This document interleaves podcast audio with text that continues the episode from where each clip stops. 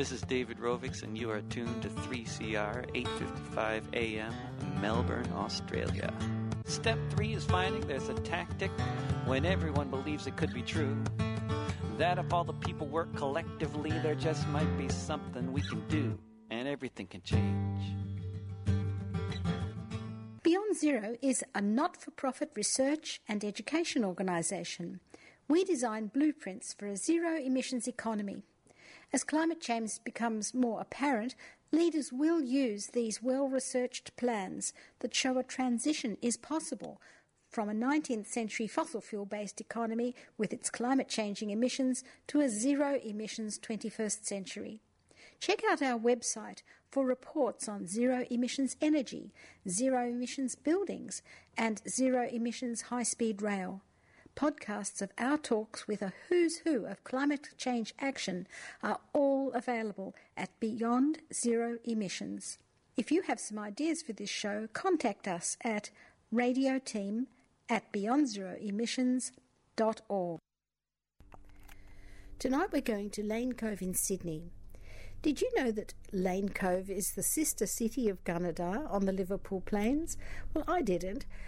I hadn't heard of that relationship, but apparently it was built up in the millennial drought when Lane Cove raised a lot of money through concerts and a sort of meetings with farmers that helped them through that terrible time. Now the farmers have come back to Lane Cove to appeal to all of us. It was a warm afternoon and food was laid out as if it was a harvest festival. The business was very serious. Tony Windsor was there and Tim Duddy from Caroona Downs. We'll hear from them later. Also, there are a number of women farmers who defended their land really eloquently and a youth group who have started to try to appeal to all Australians about this food bowl through Facebook. They reckon they can grow anything on the Liverpool plains. It's rich black soil. They say it's as rich as the soils of the Ukraine, and apparently it's quite rare to have soils that will retain the water like these soils do. At the moment, they're producing wheat, corn, sunflower, barley for your beer, and chickpeas for your hummus, as well as beef, lamb, wool, and cotton. The villain in this story is Shenhua. It's a Chinese state owned company. The Watermark mine would cover 35 square kilometres. Can you imagine the climate impact of 10 million tonnes of coal each year coming out of that new mine? Opening new mines now makes a mockery of all efforts to cut emissions. And as the farmers said, who in their right mind would allow this to go ahead? I thought Tony Windsor, our father of the water trigger, offered a circuit breaker to Shenhua. I, I think, in terms of the, the Chinese mine, that the Chinese are looking for a way out. You'll hear more from Tony Windsor later. It seemed to me that the thrust of the meeting was not really against Shenhua itself, but against our political system that has allowed this permission, who's trending to give a permission to the foreign company to mine here. Barnaby Joyce sent his apologies to the meeting, but he said he supports the Liverpool Plains farmers. It's becoming a little hotter now for him because, in a deal struck between the new Prime Minister Malcolm Turnbull and the Nationals, uh, on September the 15th, responsibilities for matters relating to water has been moved from the Environment Department and the Murray Darling Basin Authority, and it has been given to the Nationals Deputy Leader and Agriculture Minister Barnaby Joyce. Prue Green sets the scene. She grew up in the Liverpool Plains area and is secretary of the Caroona Coal Action Group. Hi everyone. I've been a part of Tim's life and a, com- a committee member of the Caroona Coal Action Group now since 2010. Prior to this time, I was sitting on the sidelines. I was living in the area, but I was sitting on the sidelines thinking nobody in their right mind would mine the Liverpool Plains. So I never got involved. As time went on, I realised this thing is looking very serious and I need to get involved. My first introduction to the CCAG fight was attending the Caroona blockade. And most of you are probably familiar with the Shenhua coal mine at Breeza, but there's also an underground mine proposed by BHP at Caroona, which is a stone's throw from Breeza. So we're threatened by not only the Shenhua Watermark open cut mine, but the underground coal mine at Caroona as well. Now, the blockade was formed in protest against BHPB accessing the Duddy family property. The community said no, and the blockade was formed. The blockade lasted 615 days and was lifted when the New South Wales Supreme Court ruled that BHP had breached the Mining Act. This was the first example I experienced of how committed and determined this community was. The group has always attempted to work with the planning process, and we never imposed to the landholders whether they should engage or not engage with the mining companies. Some landholders chose to engage and others refused.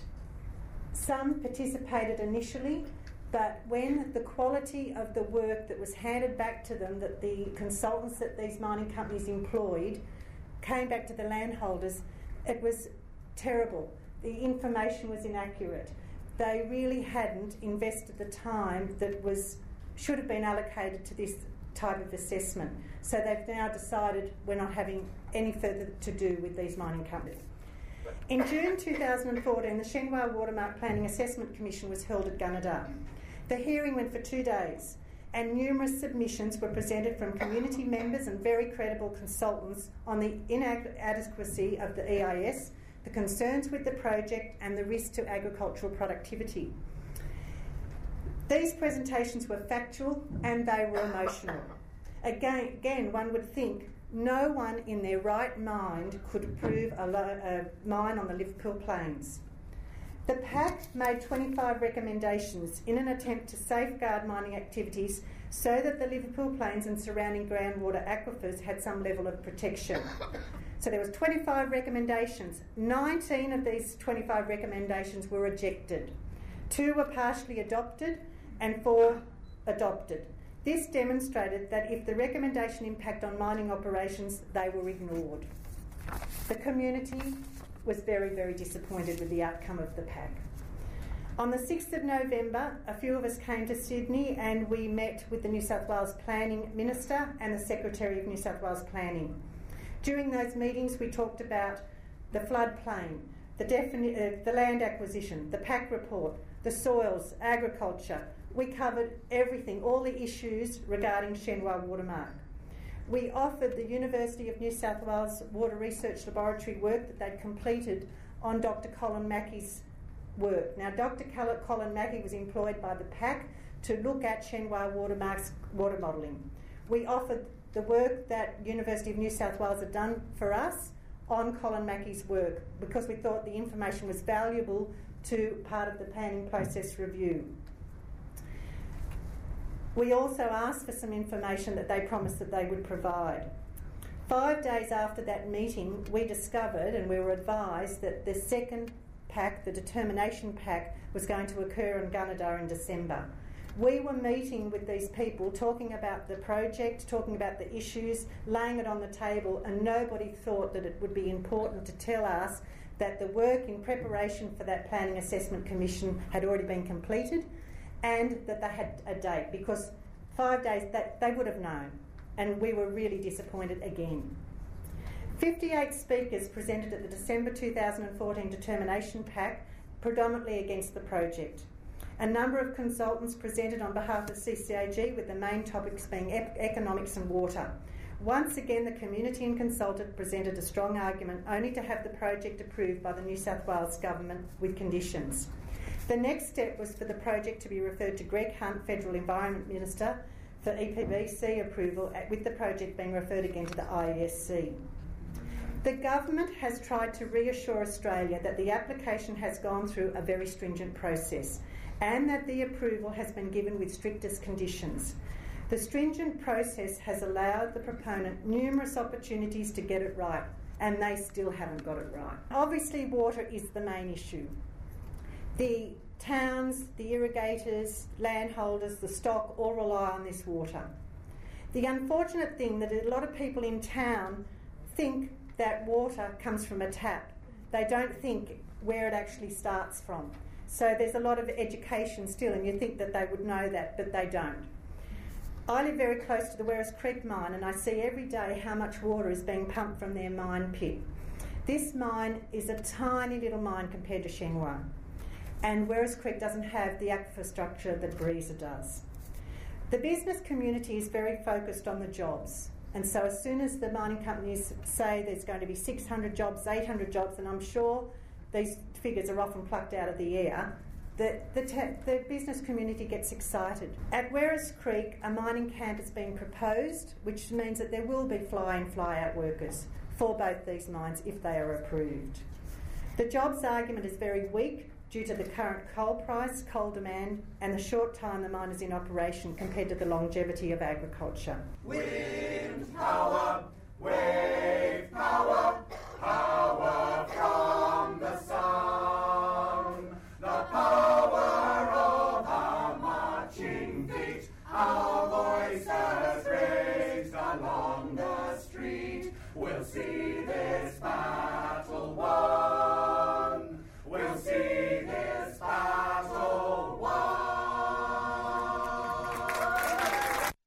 Duddy is a Gunnedah Shire councillor and he has a beautiful farm on the Liverpool Plains.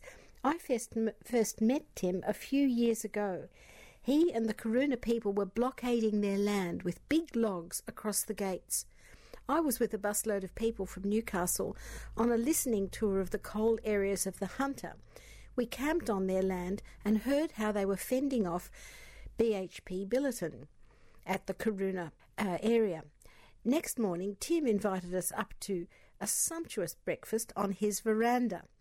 This was Patrick White country, and I think now how vocal Patrick would be to see this fertile land undermined for coal and putting the water and the food bowl and the very biosphere at risk.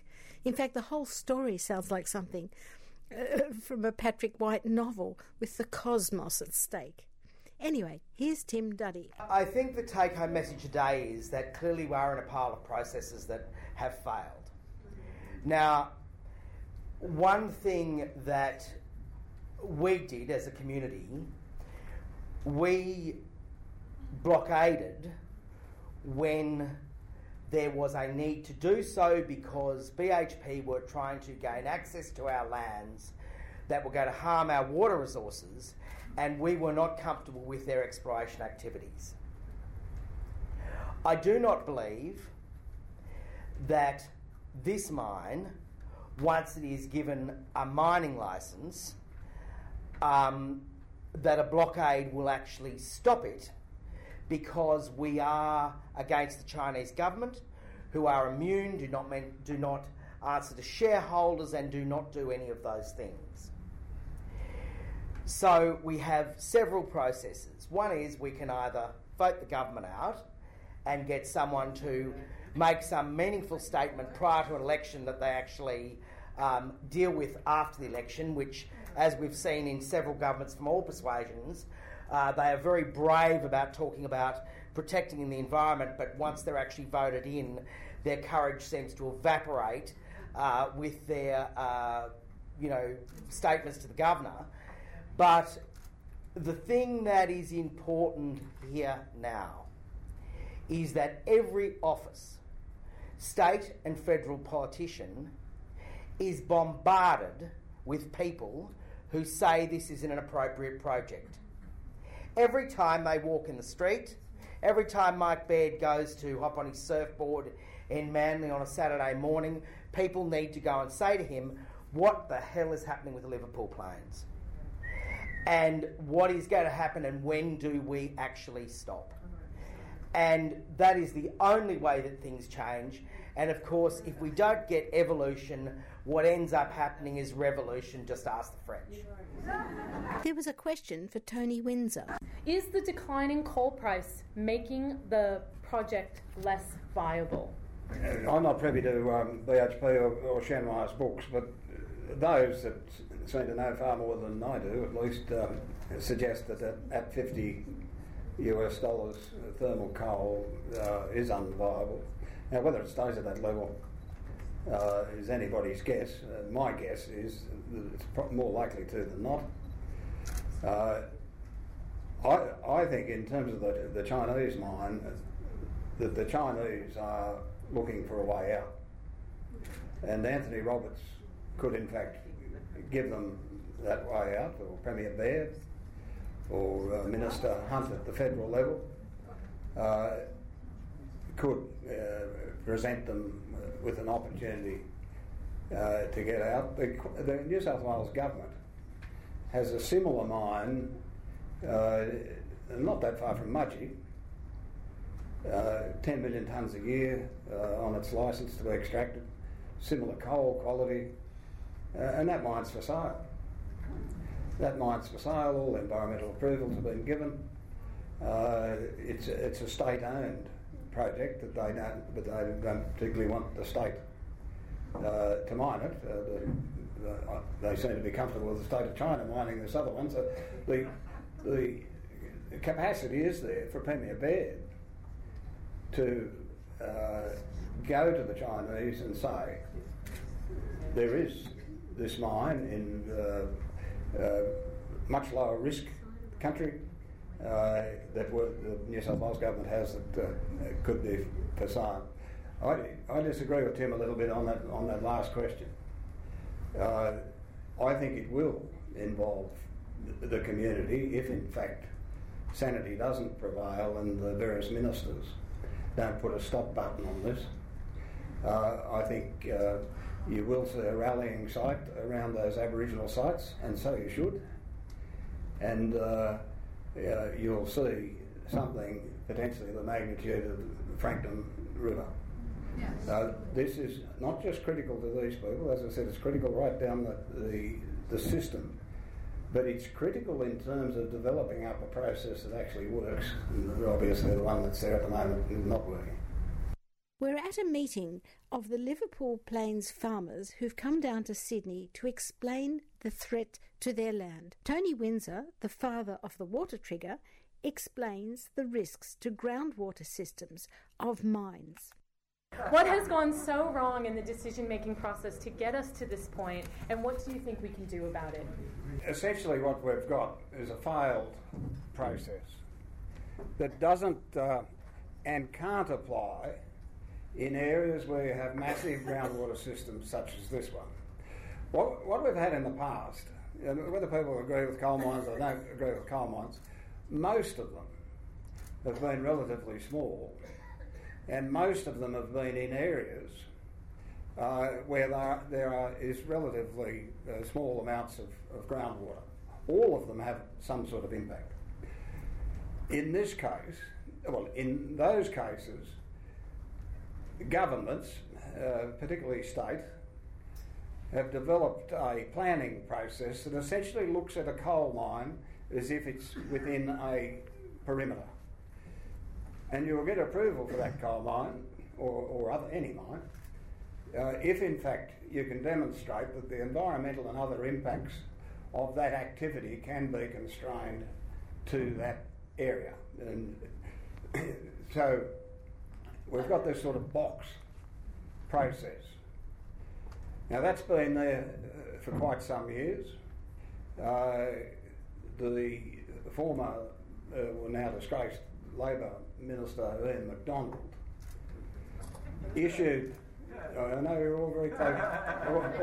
I know you're all fans of him, particularly Arthur. but uh, the issuing of these exploration licences on the Liverpool Plains was the first time in Australia, really, that licences were issued over floodplains with these massive groundwater systems below them as I said earlier, this is the biggest system in the Murray Darling system, so it is critically important.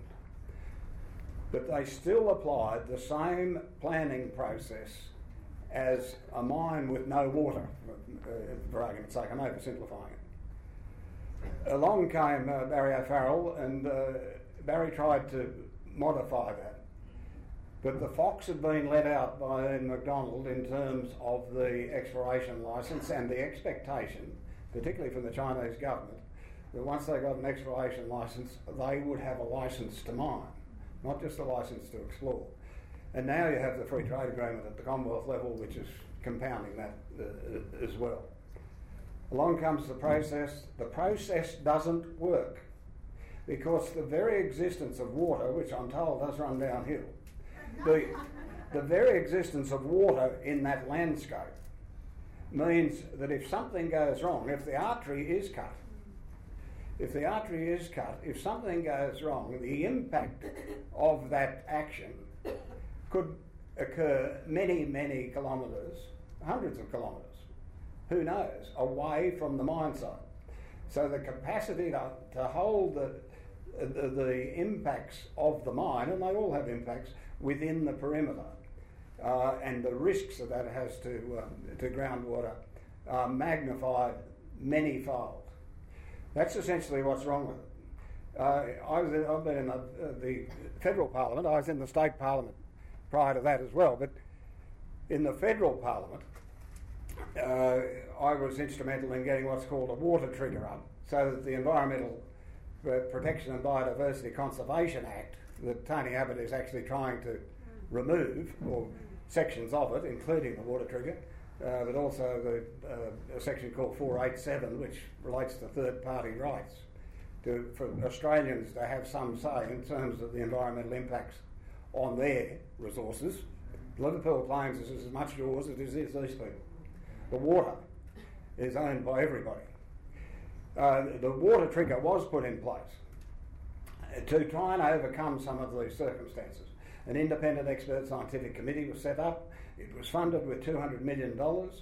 And part of what it had to do, and this is partly where the bastardry comes in, part of what it had to do was look at these particular areas, the Liverpool Plains being the, the major one because of the water resource within it, to look at the total catchment and try and model the, the impacts of some of these activities, including agriculture and irrigated agriculture, on those particular landscapes.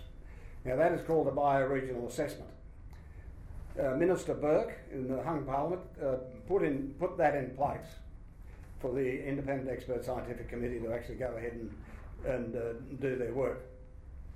Since the uh, incumbents have come in, uh, the bioregional assessment has disappeared. There's been a range of other uh, very technical but very important when you're trying to gauge the capacity of a landscape to absorb certain activities, particularly when you've got the gravitational forces of water. Uh, a, a, process that uh, was called a spatial risk assessment, risk not mentioned in the current planning process. Word risk isn't there. Risk, a spatial risk assessment of all of these activities, human activities, can have on that particular landscape. Those are the things that the current state government have taken out altogether. Now, a lot of people say, oh, we've done everything we can, we can't do any more. Uh, the, the, Premier Baird is one of those people, oh, we can't do any more. Uh, a lot more can be done. The bioregional assessment process could be completed independent of the political process, to actually see what the risk levels are in terms of this. I think one of the previous speakers mentioned that the uh, the uh, Planning Assessment Commission highlighted uh, some of these issues. The Independent Scientific Committee, even though it, it's been vandalised to the extent that it hasn't carried out its bioregional assessment process, it highlighted we don't know the cumulative impacts of these things, and we need to know that. One thing I would just say in conclusion, just, just to give you some perspective in terms of this, we've just had at the Commonwealth level uh, a, a lot of talk about water and the importance of water to Australia and agriculture in particular, and encouraging people to maybe move north. Uh, to, uh, and I know Lane Cove is one of those groups. uh, move, move north where the water is. Where the water is. Now, the Namoi Valley, of which the Liverpool Plains is a very important part, but the Namoi Valley has groundwater systems right through it, not totally. It, is, it has three million acres of some of the best land in the world. That's over 10% of the arable land in Australia, and the best of it. The Ord River, where we keep hearing people saying, Let's go north. Let's go north where the water is in that big uh, uh, lake, Lake Argyle. They've been trying to develop that for 40 or 50 years.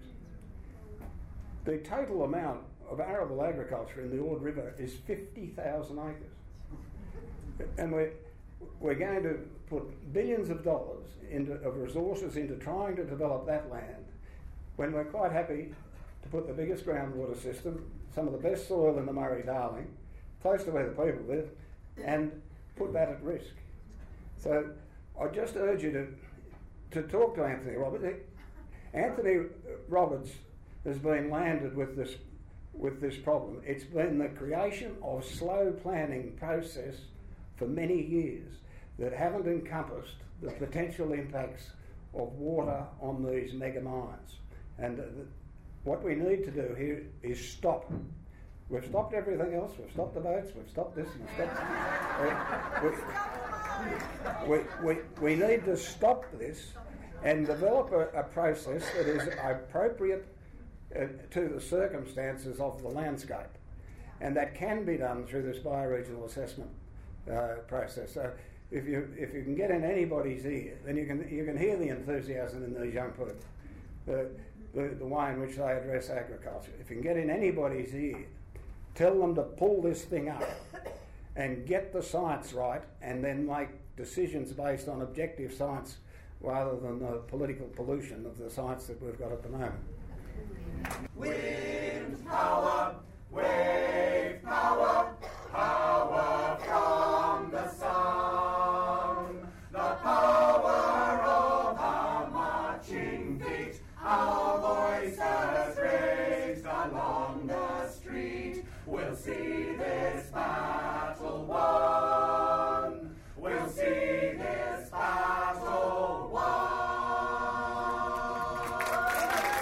is the Beyond Zero Emissions Show.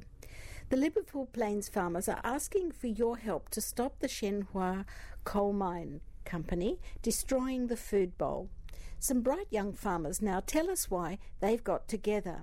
You can check out their Facebook page at Liverpool Plains Youth. They're having a harvest festival in November, and the Gomeroi traditional owners and these youth group will be inviting us up to learn direct action tactics, to camp out, and to enjoy some of the sights that you can see in the beautiful summer time on the Liverpool Plains. After the break, we'll hear from Kate Davidson, Maddie Coleman, and Sarah Hubbard. Remember, I give you birth.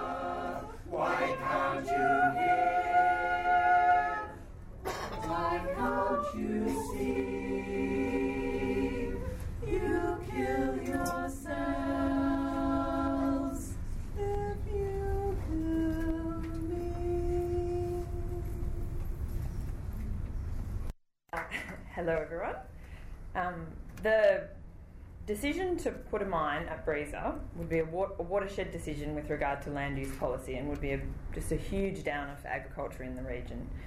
Like Prue, when I first heard about the exploration license, the first one was BHP, I thought, "Hmm, that'll never go ahead. That's just a really dumb idea. And then as time went on, there was another one, and then it seemed like, oh, they're really quite interested in this, and and um, and then next thing we had, oh, there's coal seam gas there too. So we had a bit of a battle with that. It's quietened down a bit now, but this whole thing really it stems down to the regard the government has for agricultural land. This the Liverpool Plains really is just amazing agricultural land. I made the unusual decision as a girl to go home farming, which has been a decision that I've never regretted. It's just a, it's a wonderful place to live uh, in the Liverpool Plains, and it's really progressive. It's it's just a great place to grow things. We've got great climate, great soils, and proximity to market, which give us a long term competitive advantage globally. Uh, so, the government, in approving this mine, would be willfully destroying prime agricultural land. The question has never been will there be damage, it's always been how much, what is acceptable risk. So this leaves us questioning how safe is our future? How safe it, is it for us to invest our futures in agriculture in the region? We know there's vast fossil fuel resources across the Liverpool Plains, and we, we need certainty in land use policy to be able to really put our whole lives into developing businesses and growing food. Uh, so I would like the same opportunities for the generations to come to be able to forge successful careers in agriculture on the best lands that Australia has to offer and live in a really beautiful part of the world. Thanks for coming. We can't tell you how much we appreciate your support for being here. So thank you very much.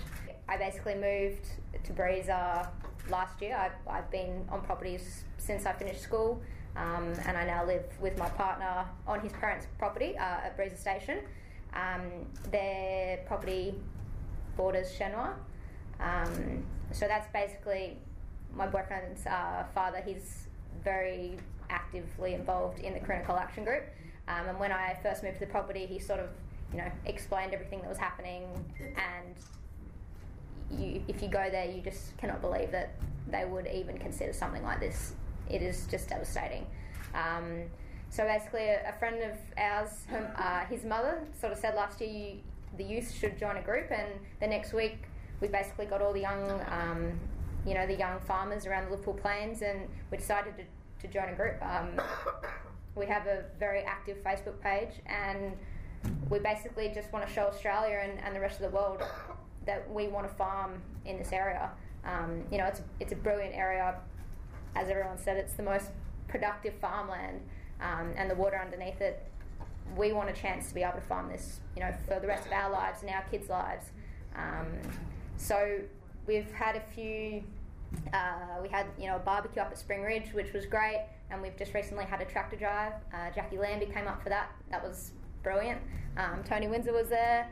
Uh, there's a video coming out soon, and I wish I could have shown it today because it's brilliant. But um, you know, we we basically do all of our adver- like uh, promoting and advertising, I guess, through social media.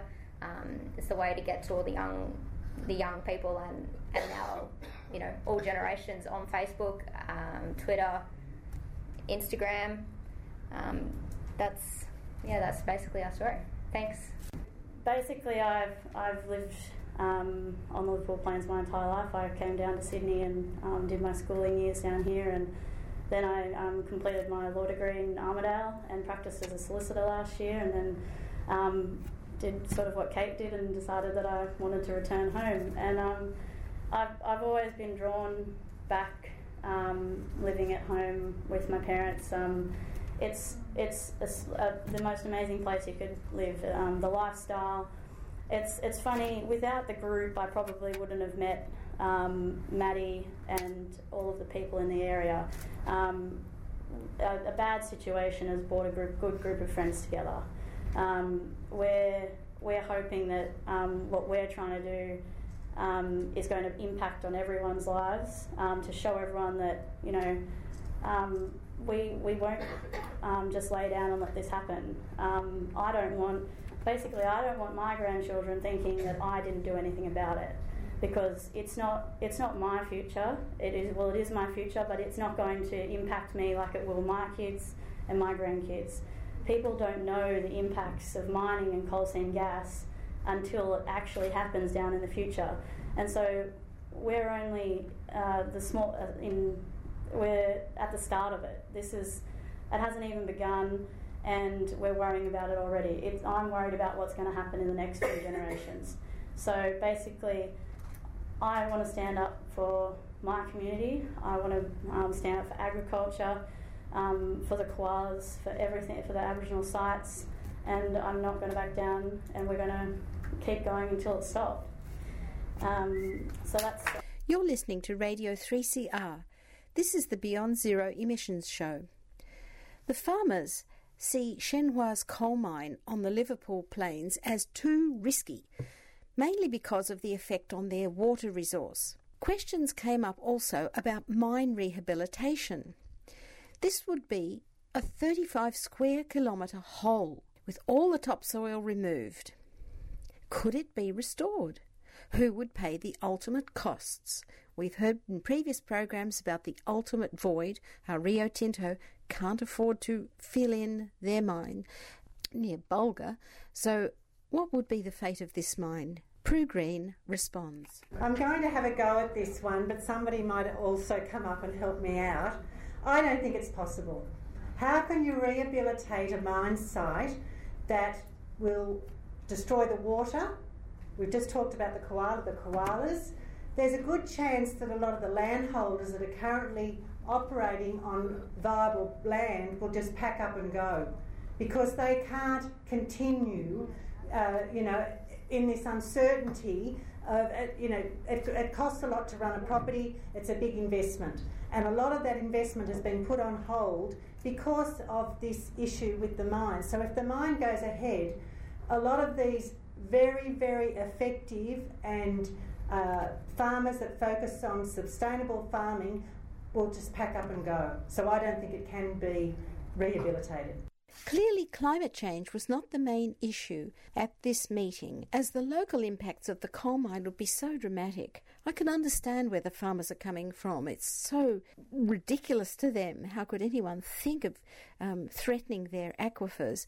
and their livelihoods. But from where I sit in the city, and I'm sure many of the listeners will feel this way, this whole project could be ruled out by a court saying, well, we can't let a new coal mine go ahead in 2015.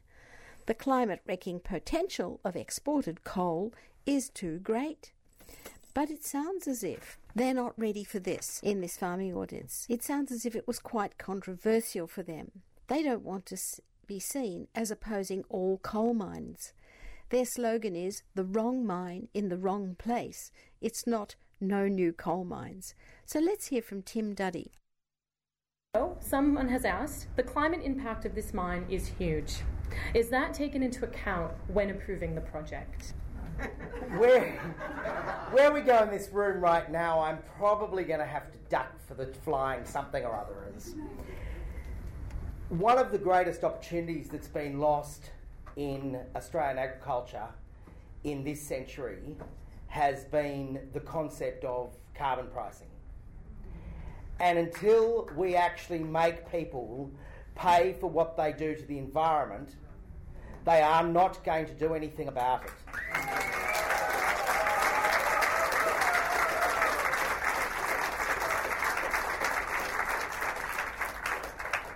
And the only way that those costs are properly assessed is to actually make it something they have to assess upfront as a real cost in the production of the mine. That has not occurred in any space here, and in the cu- current government view, both state and federal, it's not likely to happen anytime soon. Um, I would hope that the future of Australia is that agriculture, instead of seeing it as being the enemy, they see it as being the friend, and the mining industry sees it as the reason to lift their game. This next question is near and dear to my heart as the Nature Conservation Council. This one's for Tim. Um, Gunnedah, as you know, is the koala capital of the world, is known as the koala capital of the world. Yet a vital chunk of their habitat is slated for destruction if this project goes ahead. We know that there's a court case currently being run by the local Landcare group trying to save the koalas. Will you tell us a bit more about the impacts on the koalas if this mine goes ahead? Well, firstly, I'd like to say I'm not a koala expert. but I am a farmer, and in a day to day farmer's life, we actually look around what happens around us. And there are two things that animals need one is food, and the other is water. Our koala population is healthy at Gunnedah because it is isolated from other populations because of the way that the land lies, where we have the huge uh, floodplains that surround these ridge structures that are the areas that they're planning on mining. Those uh, ridge structures, because uh, they are of a lower farming value, have been left as grazing lands and therefore are covered in considerable natural habitat. One of the things that occurs when you mine, both underground and longwall, is you actually destroy a lot of the shallow water structures. And koalas require trees to eat, they require dense trees so that when we get our summers that reach up to 46, 47 degrees Celsius, they actually have enough protection, and it doesn't just apply to koalas either, other animals to survive in this area. What happens when you remove all those shallow water sources, the trees that have actually been in those shallow water sources and drinking from those shallow water sources to survive for their three or four hundred year lifespan actually die very quickly. And you can see this in many areas. There's a lot of work that's been done on this recently in a study that uh, Rio Tinto commissioned. Shenhua, in its uh, environmental work, have stated that they are going to uh, remove the koalas and uh, resettle them in other places. Now, koalas are incredibly territorial. And they're so territorial that uh, when you have a male koala that lives in a certain area and you have a female koala that produces one of his children, she will then drop his child in his patch. And if she then has another koala, another baby to another um, buck koala the next year, she will then drop it in his patch. They are incredibly territorial. So to contemplate that you are going to remove a koala population and put it somewhere is not really a viable option. In some of the work that Shenhua has done, they found a patch of remnant koala habitat to remove all the koalas to, and when someone went out to actually look at it, one of the uh, the scientists that study koala habitat, there's actually no water there. Because what he actually said was that if the habitat was as good as they said it was, he couldn't understand why there already weren't koalas there. And of course, the reason why there were no koalas there was because there was no water.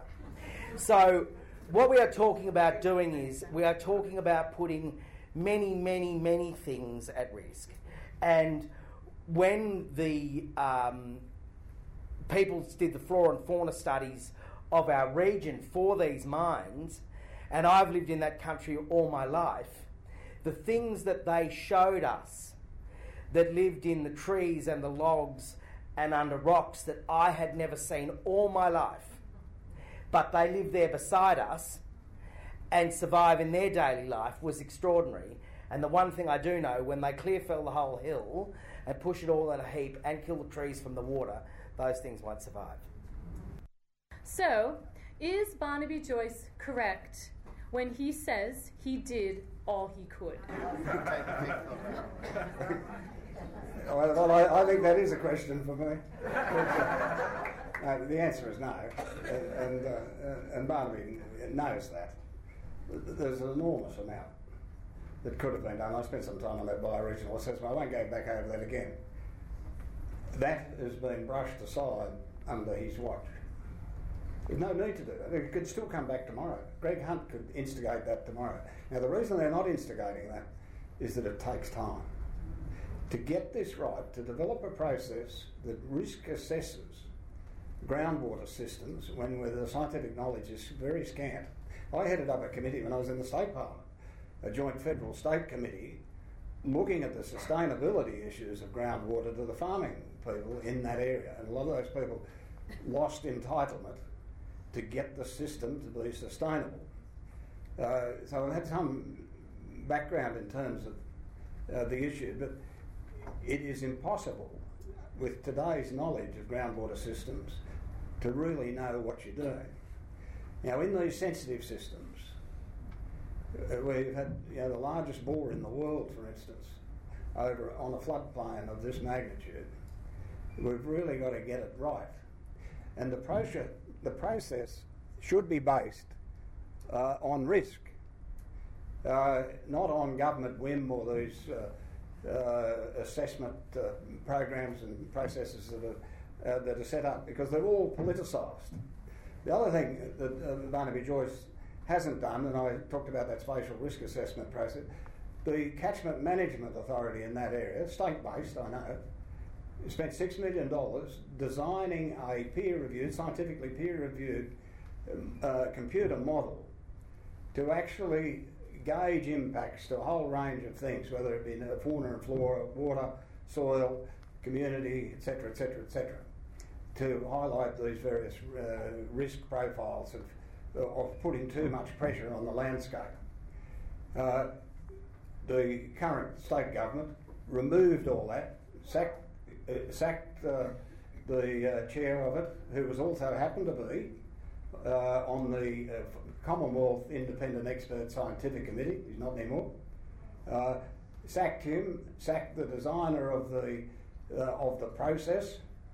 It, that process, and we had meetings in Canberra with the CEOs of the major mining companies to look at that process. And they said, not all of them, but probably about 80% of them, said this is the sort of process we need before we even go exploring. So that we know we're not going to waste our money exploring in areas where there are high risks. So when Barnaby Joyce and others at the state level say, oh, we've done everything we can, it's out of our hands, they're talking about the, the influence of the free trade agreement, partly on that, but they're talking about being complicit by neglect in terms of the way this process should work. If I could just add one other thing, and th- you talk about will this be rehabilitated? This mine won't go ahead. It won't go ahead. Uh, and it, it won't go ahead because a lot of people like you people will, uh, will assist in that process. But one,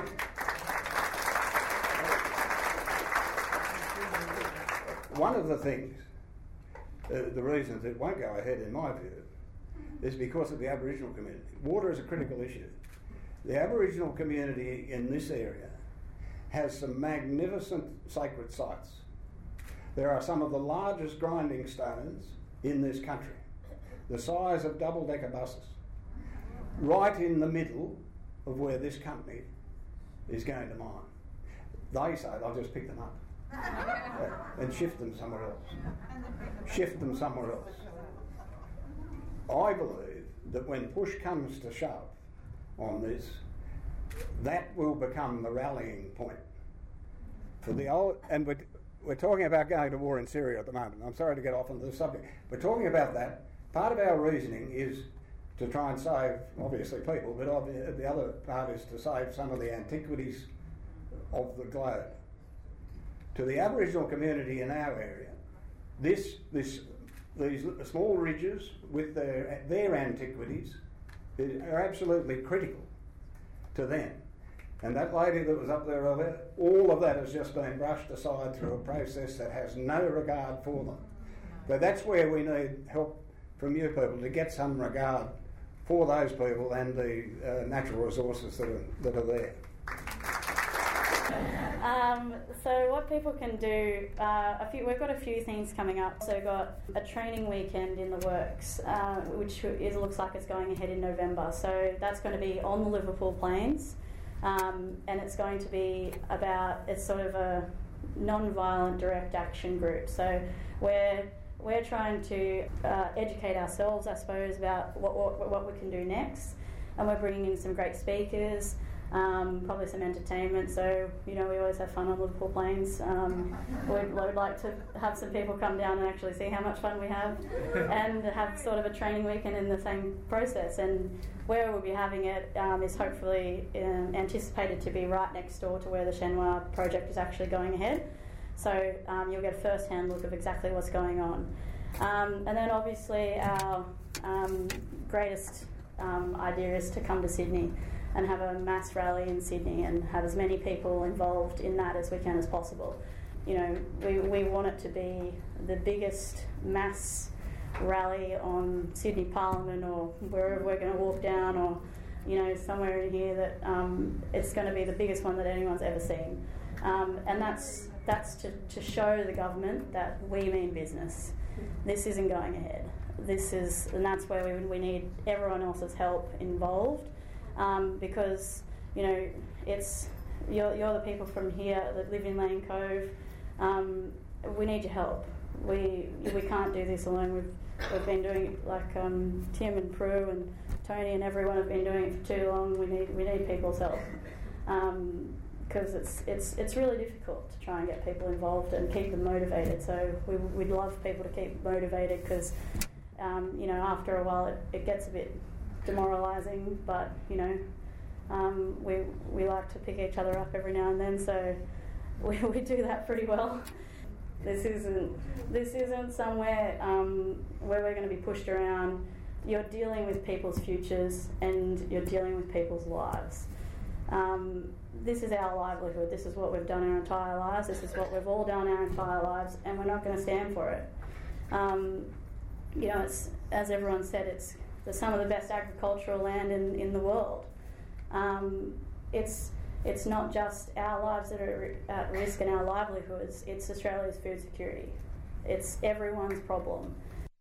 So that's it for uh, Beyond Zero Emissions for another Monday. Many thanks to the team as usual Roger, Teddy, Miwa, Glenn, Vivian, I am Jane.